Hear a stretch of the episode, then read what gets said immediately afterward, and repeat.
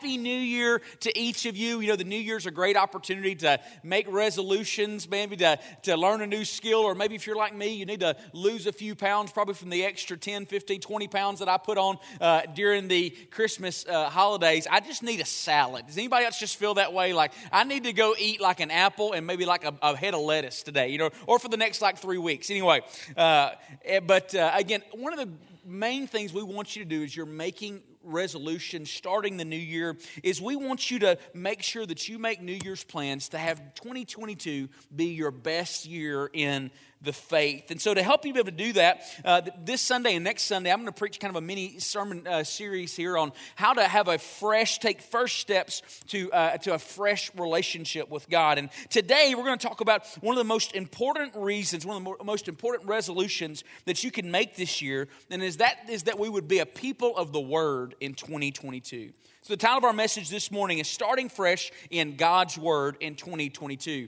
And so, again, as you heard us mention earlier, we're challenging the church family to make a commitment to be regular in God's Word this year. And so, for many of us, that's taking the one year Bible challenge. Uh, you can do that today, encourage you to do that today. Uh, but even if you get that one year Bible, if, if the entirety of the one year Bible is too much for you at the beginning, you can get that one year Bible and you can just read the New Testament portions of it this year, and you could read through the entire entire New Testament in a year.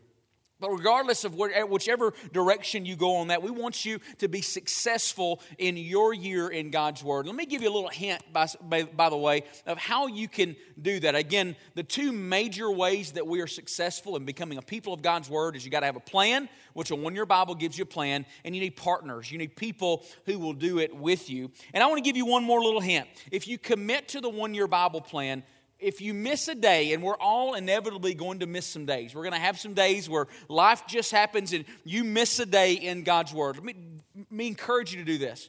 Do not try to go back and make that day up uh, because inevitably you, you miss a day, you miss two days, you start trying to make it up, and then you get behind and you feel like I'm so far behind, I can't catch up, I've missed this, and then you bail out. So I would encourage you, don't try to do that. Start fresh every day. Whatever God's word is that day, read that day. And if you make the commitment to read through God's word in a year, then eventually next year you'll come back to whatever you missed. And so just make that commitment every day. Remember, the goal is not for you at the end of 2022 to be able to say, I read through the Bible in a year. That would be awesome. But the biggest goal is that you are more consistent in God's Word, that you met with God's Word, you met with God in His Word daily and more regularly in your life. Now, I would encourage you for a lot of people, a daily reading plan is intimidating. Let me tell you, you can do it. When I was the pastor at Arley First Baptist Church, my first pastorate, I remember we began a new year. I was going to take our deacons through a one year Bible, and we would meet once a week my wife would make breakfast and we would meet early that morning and, and, uh, and we would gather together and i remember the very first time we had one of our deacons he was an incredibly gifted cabinet maker and construction worker he stayed afterwards and he had he's kind of embarrassed acting and he said brother zach I, I'm, i want to do this but at the same time i can't read.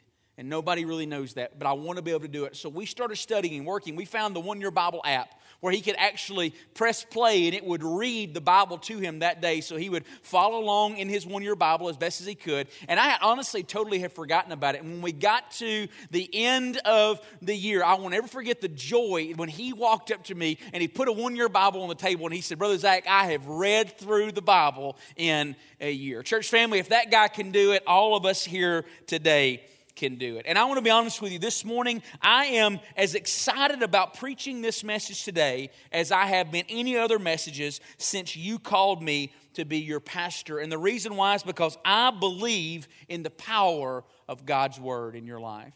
I was reading just this past week, I was thumbing through one of our Gideon's Bibles that was given to me recently. The Gideons are an incredible organization. We have uh, a lot of Gideons even here at our church. And, and this is the introduction to a Gideon New Testament Bible. This is what it says the Bible contains the mind of God, the state of man, the way of salvation, the doom of sinners, the happiness of believers. Its doctrines are holy, its precepts are binding, its histories are true, its decisions are immutable. Read it, read it to be wise, believe it to be safe, practice it to be holy. It contains light to direct you, food to support you, and comfort to cheer you. It is the traveler's map, the pilgrim's staff, the pilot's compass, the soldier's sword, and the Christian's charter. Here, paradise is restored, heaven opened, and the gates of hell disclosed. Christ is its grand subject, our good, the design, and the glory of God its end. It should fill the memory, rule the heart, guide the feet. Read it slowly, frequently, and prayerfully. It is a mine of wealth, a paradise of glory, a river of pleasure. It is given you in life, will be opened at the judgment, and will be remembered forever. It involves the highest responsibility, will reward the greatest labor, and will condemn all who trifle with its contents. If you agree with that today, can you say amen? Isn't that a great statement this morning? So, with that being said, today we're going to look at Psalms chapter 119. Now, this is the longest chapter in all of Scripture, considers consisting of 176 verses. And I promise you today, we will not read them all. And you can say amen to that. However, we will glean several truths today from it as it speaks about God's Word. Now, let me give you a little bit of background on Psalms 119. First, Psalms 119, in its literary form, is an acrostic poem. Basically, in the ancient world, they would use this type of poetry and using an acrostic, basically a letter that would describe something, and then here's the letter, and then there would be certain facts written beyond that letter. In this aspect, he uses in Psalms 119, the acrostic is the entire Hebrew alphabet. It was essentially a lot of these poems would be focused on one subject. And would be like saying, We're going to let you everything you need to know about this subject from A to Z. And so Psalms 119 is essentially the same thing, except it's everything from Aleph to Tov, which are the letters of the Hebrew alphabet. Secondly, you need to know that the main topic of this great chapter is the Word of God, or is the law, which are the first five books of Moses, which were, common, which were given to the Israelites at Mount Sinai. They're commonly referred to the Pentateuch or the Torah. As the psalmist writes this beautifully written tribute to the Word of God, it is clear that he isn't writing about the written Word of God alone, but also how God works through his written word. The psalmist clearly knew that the Bible was not just a record about how God had spoken, but also what he was still speaking. The psalmist knew that the law of God was not just a law or a standard that had been recorded for God's people to follow, but that it was a standard that was still in effect, one that God was still enforcing. Psalms 119 shows us that the psalmist knew that the written word of God that God had blessed his people with was not just a blessing to the people who first received it, but was still a means by which God was communicating his blessings to those who followed it.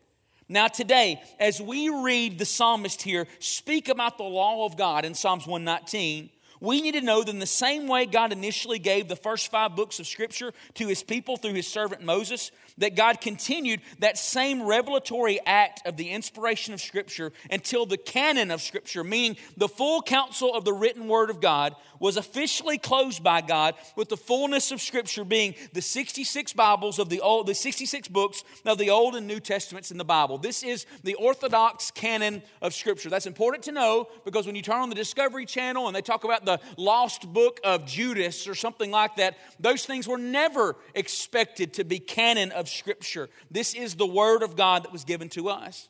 And so, as the psalmist speaks here about the Word of God in Psalms 119, he is speaking, we should hear it as though he is speaking about all of the Orthodox Scripture that we have here today. So, with that being said, this morning, I want to give you three reasons to spend time in God's Word from Psalms chapter 119. So, the first is this today, if you're keeping notes. The first reason we should commit to reading God's Word is because it brings blessings. Look with me, Psalms chapter 119, verses 1 and 2 it says, Blessed are those whose way is blameless, who walk in the law of the Lord. Blessed are those who keep his testimonies, who seek him with their whole heart. Now, the Hebrew word that is used here for Psalms 119 for blessed basically means happiness. Now, we know that happiness ultimately comes from things that are good. Essentially, what the psalmist is saying here today is, is blessed is the man. It is good for the man who reads God's word, who follows God's word. He essentially says the same thing in verses 103. He brags about the goodness of God in Psalms 119, 103. He says, How sweet are your words to my taste, yes, sweeter than honey to my mouth. Now, there's so many blessings that can come from being a people committed to God's word. We're going to talk more about them this morning. However, the primary blessing that comes from being a people who are living and striving after God's word, according to Psalms 119, 1 and 2, is that they have the blessing of knowing what is right and wrong in the eyes of God and following that will. The blessings of not doing the things that God doesn't want us to do, and the blessings of doing the things that God wants us to do. Notice there, it says, Blessed are those whose way is blameless, who walk in the law of the Lord. Blessed are those who keep his testimonies. Essentially, the psalmist is saying that the blessings of God come to those who follow his truths. It's not just that the Bible is a blessing in general, it's a blessing if we follow it. Psalms chapter 1, the beginning of Psalms, verses 1 through 3, the writer basically says the same thing about the blessings that come to those who follow God's word. It says, How blessed is the man who does not walk in the counsel of the wicked, nor stand in the path of sinners, nor sit in the seat of scoffers. But his delight is in the law of the Lord, and in his law he meditates day and night.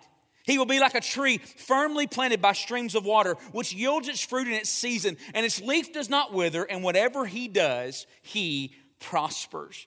Some of you may have read that just yesterday. If you began the one year Bible reading plan, you read that Psalms chapter 1 there. And as I read that on my front porch just across the way here, this was my prayer. Oh God, help me to read your word. Help me to meditate on your word day and night, knowing that blessings come from that, that I will be like a tree that is planted by streams of living water. Now, living your life according to God's word doesn't mean that you won't have moments of heartache and struggle. In some instances, Following God's word will even cause you that. However, the blessings that do come from following God's word in this life is what ultimately comes from doing the things that God wills and not doing the things that God doesn't wills. There are certain things in the natural design of God that if we will do the things that are inside of God's word, we will be blessed. And if we avoid the things that Scripture says are bad, then we will avoid the consequences of sin. We see that in our day and age, even today is our society continues to get further and further away from the things that honor God. We continue to see our society is not becoming better, it's becoming worse. People are less sad, people are less safe, people are less satisfied in life, and that's absolutely true. And we can see the consequences of that because we're getting further away from the things that God says are good. In fact, in the latter verses of Psalms 119, the psalmist makes it clear that the Word of God serves as a guard to the people of God from falling into sin and the consequences of sin. One of the greatest blessings of God's Word is it serves as a guard to us. Look at Psalms 119, verse 61. He speaks about the temptations of evil people. It says, The cords of the wicked have encircled me. He's basically saying the wicked have laid a trap. They have laid cords out before me. You got to get this picture of somebody in a minefield. He says, But I have not forgotten your law. He's basically saying, Your law navigates me through the temptations and the minefield of the enemy's temptations. Psalms 119, verses 133, speaks about how God's word can be that which keeps us from becoming held captive to sin, which we understand often in our lives as strongholds and addictions. Verse 133 says, Establish my footsteps in your word, and do not let iniquity have dominion over me. The dominion is rule over me. He says, if, if I am, my footsteps are being are following your word, then I am not going to have sin have dominion over me. Following God's word can keep us free from bondage. Psalms 119, verse 38, also speaks to ultimately the reason behind all sin, and that is a lack of the fear of God. Verse 38 says, Establish your word to your servant as that which produces reverence for you. You know, in parenting, we want our children ultimately to have a rightful fear of us and our consequences and our judgments as we teach them to do the right things and not do the wrong things. But have you ever noticed that the greatest thing that a parent can do is not just teach their children to rightfully reverence and fear themselves, which that should be the case, but ultimately you should point them to the Word of God because that ultimately points us to the fact that if we have reverence for the one true God, then that will dictate our decisions in this life. Of all these verses that remind us of the greatest blessings that come to a person of God's word, is that it serves as a blessing to guard us in our often failing flesh. How many of us feel that? Prone to wander. Lord, I feel it. Prone to leave the God I love. Here's my heart, Lord. Take and seal it. Seal it for thy courts above. One of the greatest ways that you can seal your heart for heaven is through God's word. I remember hearing a pastor tell me years ago to write in the front cover of my Bible, and I encourage you to do this today, to write this quote Sin, this book will keep you from sin, but sin will keep you from this book. Church, hear me this morning. According to the authority of Scripture, blessings come from those who feed on and follow God's Word. The Word of God makes it clear when we fully follow His plan, it leads to a better life, a more fulfilled life, a life shepherded and nourished by the God who created us. God's Word is a blessing to us. If you want to live this year by streams planted, by living water, bear fruit in its season, and your leaf not wither, what beautiful picture, then be a man or woman of God's Word this year. Secondly, today, the second reason we should commit to reading God's Word is because it serves as a sacred window into our spiritual reality while living in our present world. The Bible clearly teaches that all of humanity is living in a temporary realm that will ultimately give way to the eternal realm. Can I get an amen for that day, by the way? Lord Jesus, if you want to come back in 2022, I'd vote for that. In this present life, though, however, similarly to the backdrop of that movie, The Matrix, which is popular again today, Many in this life are often deceived by Satan to believe that this world is all that there is. When in reality, the one true God is working in and through this present world, drawing people to himself, but will one day set up his kingdom eternally and reveal himself to the world, bringing grace to his children and to those who, and judgment to those who are not. However, in the gap time between God's kingdom coming and his kingdom fully come, the Bible teaches that for children of God, this world is not our home. Amen for that. This in between season, though, can be hard for followers of Jesus because God's word is, and, and, because God's word is one of his greatest gifts to his children in this season to strengthen and encourage us and remind us of the coming reality in this present darkness. The apostle Paul spoke about this in 2 Corinthians chapter 5. He said, In this tent, speaking of his body, I groan, longing to be clothed with my heavenly dwelling. How many of you have ever went camping in this room today? Most of us have. Now, how many of you ever went camping and it was so good, it was so enjoyable that you were willing to give up, to go sell your home to live in that tent? And the reality is, none of us would really choose that. It's good for a season, it's not good for a lifetime. And the truth is, because tents are meant to be temporary, but homes are meant to be permanent or long lasting. The picture we get from Scripture is this world is temporary for God's people, but heaven and glory in His presence is our home. But while we live in a tent, it's hard. We endure hardship in this tent. And Psalms 119 speaks of this way in life. Twice it mentions this. Psalms 119, verses 18 and 19, he says, Open my eyes that I may behold wonderful things from your law. Great prayer, by the way, to pray every morning before you open up God's word. Psalms 119, verse 18, Oh God, open my eyes that I may behold wonderful things from your law. I encourage you, by the way, as you make this commitment to read through God's word, it's not just rote, you are meeting with God. It's not just a ritual. You just pray before you go into God's word, and then once you read God's word, pray your way out of it. Oh God, you've spoken to me. Now, what do you have me to say to you in response to your word? But listen how he follows that up in verse 19. He says, I am a stranger in the earth. Do not hide your commandments from me. The psalmist's use of the word stranger in the earth shows us the struggle of living as a servant of a heavenly kingdom in the middle of an earthly reality. However, it seems as though his soul was being soothed by the word of God when he prays just before that, Oh God, open my eyes that I may behold wonderful things from your law. Essentially, he is saying here, Oh God, give me a glimpse of your beauty through your world while I live in the loneliness and darkness of this present day. Psalms 119, verse 54, the psalmist speaks again of how God's word was a blessing to him as he was sojourning on the earth. It says in verse 54 Your statutes are my songs in the house of my pilgrimage. You hear that? In my temporary home, in my pilgrimage, where I go for a season, but this is not my home. It is your word that brings me songs. It is your word that lifts me up in the middle of my sojourning. One of the early church fathers, St. Augustine of Hippo, spoke of God's word being a heavenly perspective in an earthly world, saying this. He said, the Holy Scriptures are our letters from home. How good is that? The Holy Scriptures are our letters from home. God's people, we need to understand that God's Word is a window into heaven. It gives us the ability to see things from God's perspective. It gives us light to walk in a dark world. They are our letters from home. Now, surely there are so many different reasons where we need this window into heaven, into this world. We need this gaze, this sacred window into heaven. But I just want to give you five moments where we need a window into heaven that Psalms 119 addresses. First, we need a window into heaven when we're searching for God's will and direction in our lives. You know, all of us today have to make daily decisions. You've got to make decisions about your job, about your family, about your homes, how you spend your money. And for most of us, for most of the world, they make that decision with this in mind What best benefits me and those around me in this decision? The problem with that is, though, that's the complete opposite of the Christian perspective. The Christian perspective is not self centered, the Christian perspective is glory of God centered.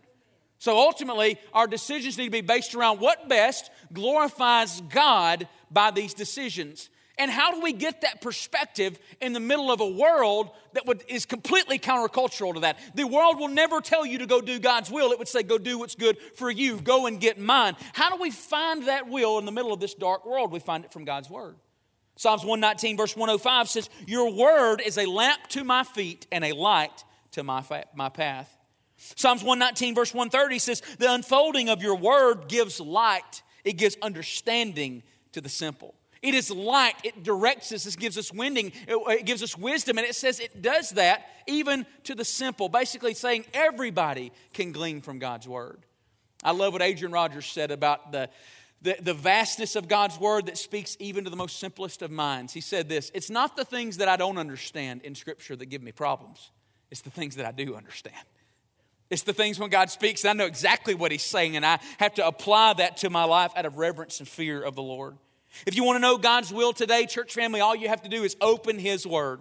I love what my former pastor used to say. Dr. Steve Gaines said, If you want to hear the voice of God, you want to hear God speak, stand up and read His Word aloud, and you have heard the voice of God.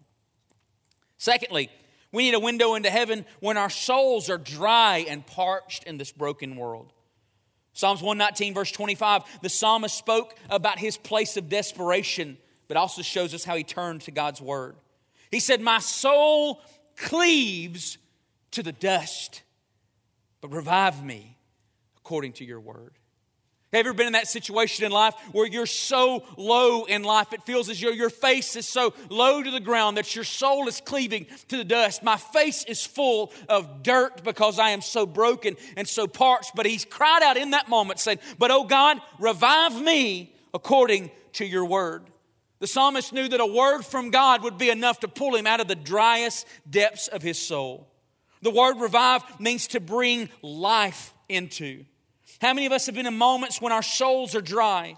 In these moments, you know something is missing, but often you're not quite sure where to turn. It's in these moments when you open up God's Word that you are teleported into a heavenly world that reminds you of the great story of God, the great moment of grace, the hope of eternity, and the great invitation of God, and you can feel your soul revived. How many times have you had those moments where you were in a dry season, but heaven came to earth through God's Word? Thirdly, we need a window into heaven when our souls are persecuted or discouraged. We need God's word to stir us on. It's in great moments of hardships and struggle in this life that we will all certainly endure. Some specifically just for loving Jesus, and others just because we live in a sin cursed world. It is in these moments of struggle when we feel like giving up or when we feel like we can't go on that God, through His Word, can step in and rescue our weary souls. And by the way, that's, that's real for the people of God. Often in, in society, we feel like, well, if you know Jesus, you're never going to come to the end of your rope. Well, that's just the direct opposite of what Scripture says. Scripture speaks often about people coming to the end of their rope. God, if you had not stepped in, I could not have made it. Psalms 119, verse 92 is what the psalmist says here. If your law had not been my delight, then I would have perished in my affliction. Oh God, if I had not had your word, I certainly would have died. Church family, have you ever been in a situation where you knew that if God had not stepped in, you were not sure how you were going to make your way out of it? But at the same time, have you ever had God step in and bring life to your soul and rescue you? Several years ago, not long after Kimberly and I had just moved to Arkansas, felt God's leading in our life to go be missionaries in Arkansas to go plant a church. We had started our church in April. We made it through the spring, through the summer. We were coming to our first fall. We got to the first week of October. We were going to begin a preaching a series called All Out, which is about in calling people to live evangelistically. And we had just rented out this big facility and brought everybody in there and did one big service and said, "Hey, let's go reach our community for Jesus." It was a big, exciting moment, build-up moment. I was going through that next week, excited about preaching that next Sunday to stir people on towards that. I got up that Saturday morning, a beautiful day. I was working in my yard. I left my home to go to the hardware store. And I got a few hundred yards away from my home, and I was involved in a car accident. I was involved in a car accident with a man on a motorcycle. This is the first time I've ever spoken about this from the pulpit. I felt the Lord told me to do it today. And over the next few moments, as I watched a man leave this world into eternity. I can't tell you how dark that was. I remember that next morning, instead of preaching about reaching people for Jesus, I'm sitting on my front porch and I'm staring into nothing for 12 to 14 hours, just trying to wrap my mind around why God. God, I don't, I don't understand. We, we came to this community to lead people to Jesus. And why I don't understand. Some of you have had those same moments where you've dealt with situations and brokenness in your life where you don't understand. And I didn't understand. And, church family, I'll be completely honest with you today. To this day, I still don't understand completely why in that. Like Tony Evans said one time, though, I've got a bank of God's faithfulness big enough in the areas where I do know why, than the few areas where I don't, that He's still faithful. And one of those areas is on that front porch. When I didn't understand God's will, didn't understand what was going on. And, and honestly, if you'd asked me to preach a sermon or preach a message in that moment or even testify to the goodness of God in that moment, it would have been out of obedience, but it would have been hard. I remember saying, Oh God, would you speak to me? And I opened His Word. And it opened to Isaiah chapter 61. It's the same passage that Jesus quoted in Luke chapter 4, where he said, The Spirit of the Lord's upon me, and He's anointed me to preach the gospel to the poor, to set release to the captives, recovery of sight to the blind, freedom to the oppressed, and proclaim the favorable year of the Lord. It was in that moment, in the darkest moment of my life at that point, that God stepped in and He didn't answer the question that I, that I wanted, but He gave me the answer that I needed. He says, Zach, keep doing what I told you to do. Zach, keep going and preaching the gospel. Zach, keep being faithful to me. Zach, keep moving forward. Put one step in front of the other. It was God's word that lifted me up in one of the darkest moments of my life. And again, I still don't understand everything, but I know in the middle of it that God was saying, I've got a plan, that I've not forgotten you, that I see you right where you are. It was God's word that gave me a window into heaven in the middle of a dark moment. It brought me to a reality that was not my present reality. And some of you here today are in the middle of those moments and what do you need in that moment? Let God's word be the first place you turn. Fourthly, today we need a window into heaven when we need hope. Hope is the anticipation of something on the horizon that is good, that has an impact on your present in such a way that if you did not have your hope, the brokenness of and the bleakness of your moment would lead to hopelessness. The Christian hope is based around the promises of God's Word. Our hope we find in the truths given to us in God's Word. Psalms 119, verse 116, the psalmist spoke about the hope that he put in the promises of God. He said, Uphold me according to your promise that I may live, and let me not be put to shame in my hope. He says, Your promises, O God, are my hope. There are many situations in this life as believers that we would dwell in hopelessness if we did not have the hope of God's Word. In moments of lack, in moments of need, when you need God to step in as God's children, you have hope that God can step in and bring provision. In moments where you've been wronged in this life and there's no justice or resolution in this world, you have hope that God is the judge of all the world and all accounts will be settled at the end. And likely today, all of us in this room, the greatest area that we all need hope is the hope of what happens when we leave this world. I was reminded just this last week of the great hope that we have in the face of death as believers as I read from my one year Bible and finished up the year in Revelations 14 13. It said, Then I heard a voice from heaven saying, Write this, blessed are those who die, blessed are those who, who are dead who die in the Lord. From now on, blessed indeed, says the Spirit, that they may rest from their labors, for their deeds follow them. For every other society in the world, death is something that we're afraid of. Death is something that we're to, to push away from at all accounts. Death is something where ultimately leads to defeat. But the, the Word of God gives hope in the middle of that that no other place brings. Just a few weeks ago, I was jogging right up Stouts Road and jogged through the Morris cemetery. And if we're honest here today, cemeteries are a little spooky. Nobody likes just going and hanging out in cemeteries. It's a little unnatural. If you do, we probably need to talk and have some prayer, okay? But as I was jogging through and I looked at these headstones, the reminder of this dark and scary place, for those of us who are Jesus according to the truths of Scripture, it has an entirely different meaning.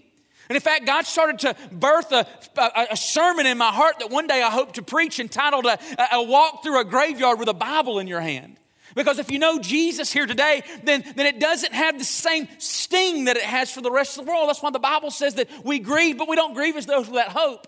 That for those who are dead in Jesus, they're not really dead, they're still alive. Because Jesus says, Everyone who believes in me will live, even though he dies. I love what Tony Evans said several years ago. He said that often we, we, have to be, we have to be reminded as God's children from His Word that we're not living in the land of the living, headed to the land of the dying, but according to God's Word, we're living in the land of the dying, headed to the land of the living. This is the kind of hope that God's Word gives you. And maybe today you just need hope. Go to God's Word. And then finally, we need a window into heaven when we need to know that God loves us. All of us need to know that we're loved by God. We need it daily. Psalms 119, verse 76, the psalmist speaks about how it was God's word that led him to his love. He says, Oh, may your loving kindness comfort me according to your word to your servant of all the vastly important and encouraging things that the scriptures point us to, the undergirding truth of God's entire story as revealed in scripture is his great love for the world that finds its pinnacle in the cross of Jesus.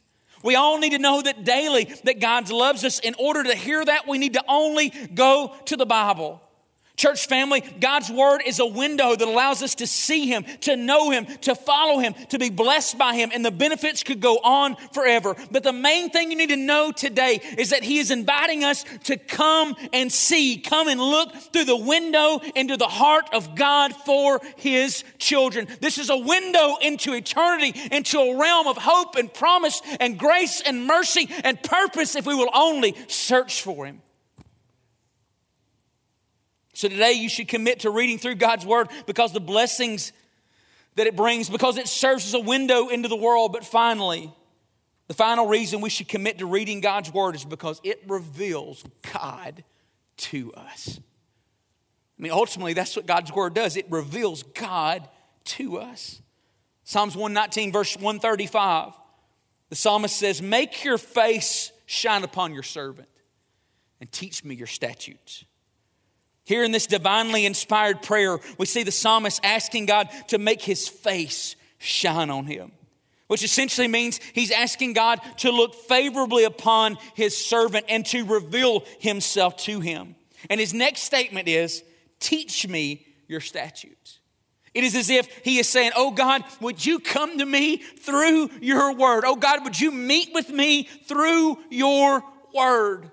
This is a type of prayers that I believe God wants us to hear with expectation. When we come to God's Word, you need to come with expectation that you're coming to meet with God, not check a list, not check something off a list or do a duty, but meet with God.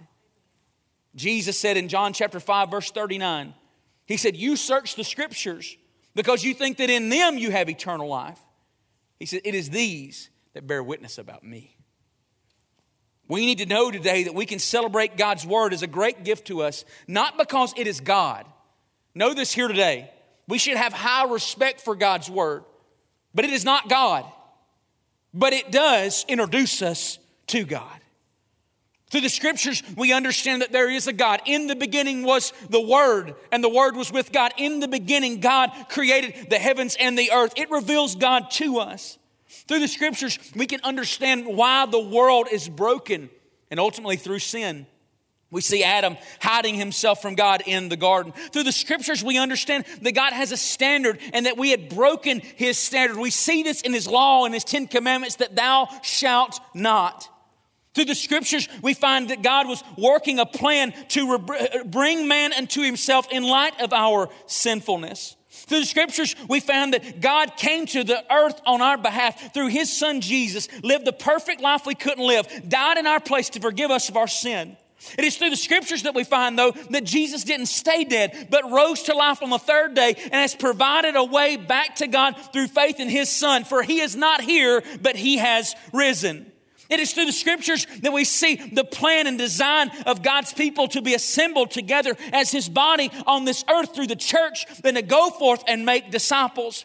And then finally, through the scriptures, we know that one day Jesus is coming back again and he will set up his rule on the earth and he will judge and remove all sin and evil and his children will be with him in joy and harmony and unity forever and ever. Surely I am coming quickly. Praise God who has revealed himself today to us through his word. Can we give him praise this morning?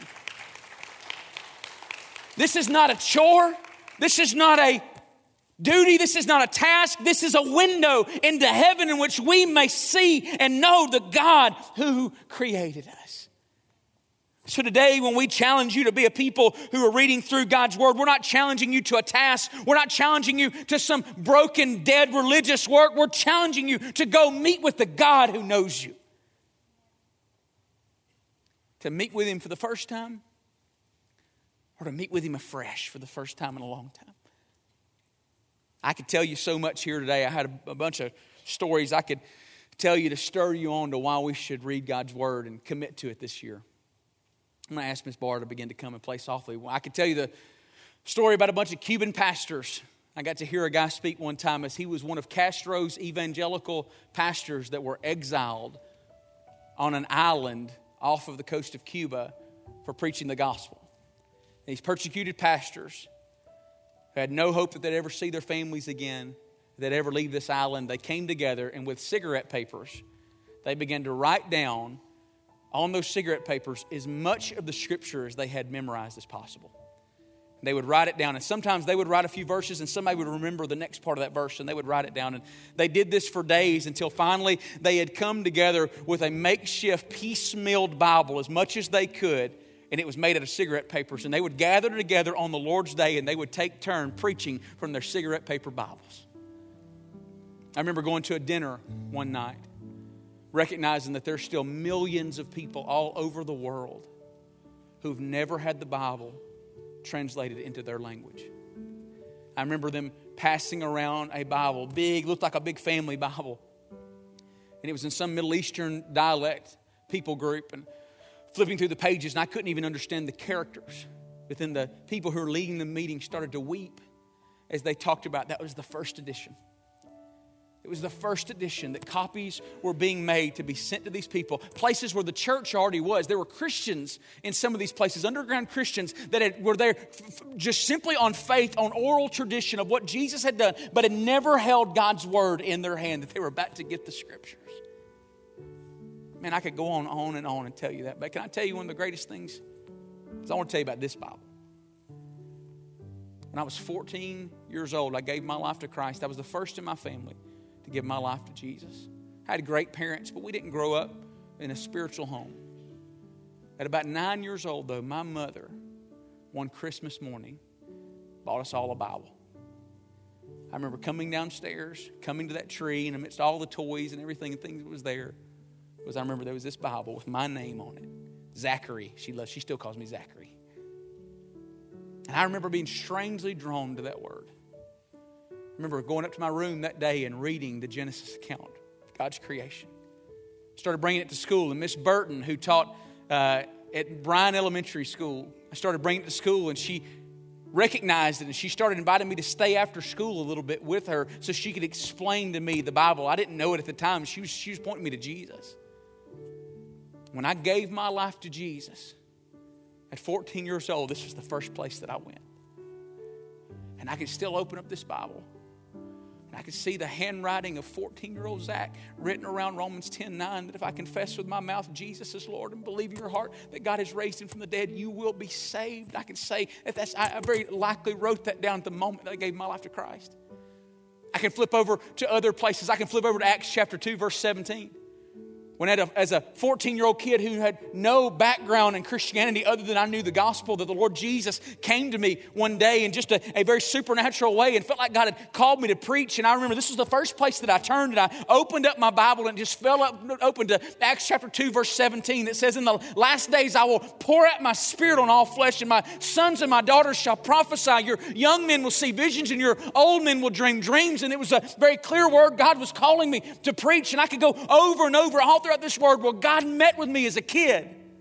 Can I say something to you here today? No matter how much schooling I've gone to, no matter where else has happened in my life, I'm still just that child. Every time I open up God's Word, oh God, would you speak to me today? Would you speak fresh and anew? And every time I need Him, He meets me there. The church family, the greatest thing you could do in 2022 is become a man or woman of God of His Word. So I want to ask you this morning, with every head bowed, every eye closed,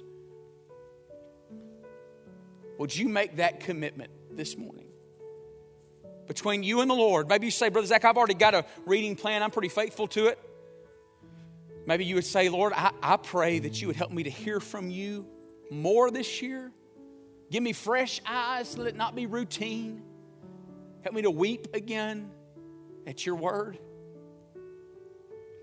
But if you'd make that commitment this year to say, Oh God, help me to be a man or woman of your word would you just raise your hand right there where you are? Nobody's looking around. Between you and Jesus, would you just raise your hand right there where you are? Say, Brother Zach, I want to be a man or woman of God's word right there where you are. Amen. Amen. I'll say this to you here today the greatest thing you can know here today, the greatest thing that the Word of God does is point you to the God who loves you. So this year, the most important thing you could do to begin your year was to say, God, I don't want to go through another year without you in my life. Maybe this morning you don't know Jesus. Right there where you are, you can call it to him. The Bible says, Whosoever calls upon the name of the Lord will be saved. Right there where you are, would you say, Jesus, here I am? Maybe you'd pray this to the Lord. Right there where you are, say, Jesus, here I am. I don't know you, but I want to know you. I believe you died on the cross for my sin and I ask you to save me. I don't want to do life my way anymore. I want to follow you. Save me, oh God. Save me. Is that you this morning with every head bowed, every eye closed? Nobody's looking around. This is between you and I. We're not going to embarrass you or ask you to come forward or anything like that, but I'm going to ask you here today if you ask Jesus to save you this morning, would you just look up at me? Just make eye contact with me right there where you are. Is that you here this morning? You say, Brother Zach, that's me. I asked Jesus to save me this morning. I want to start my year. I want to say, Jesus, I want you this year more than anything else in the world. Is that you here today? And I'm going to encourage us all to do right now. Would you stand right there where you are? Take this, we're going to sing a verse of this hymn, and as we sing, take some time to reflect on your commitment to the Lord. Say, God, let my heart burn within me for your word. Our ministers will be up front.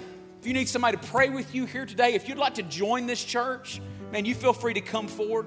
If you gave your life to Jesus today, or even in recent weeks, if you need to follow through in baptism, you can come forward today, or maybe even take that little connect card to the seat back in front of you and mark on there, I gave my life to Jesus, and turn that in as we conclude. So, Brother Ken, would you lead us? You take this moment to spend time with Jesus.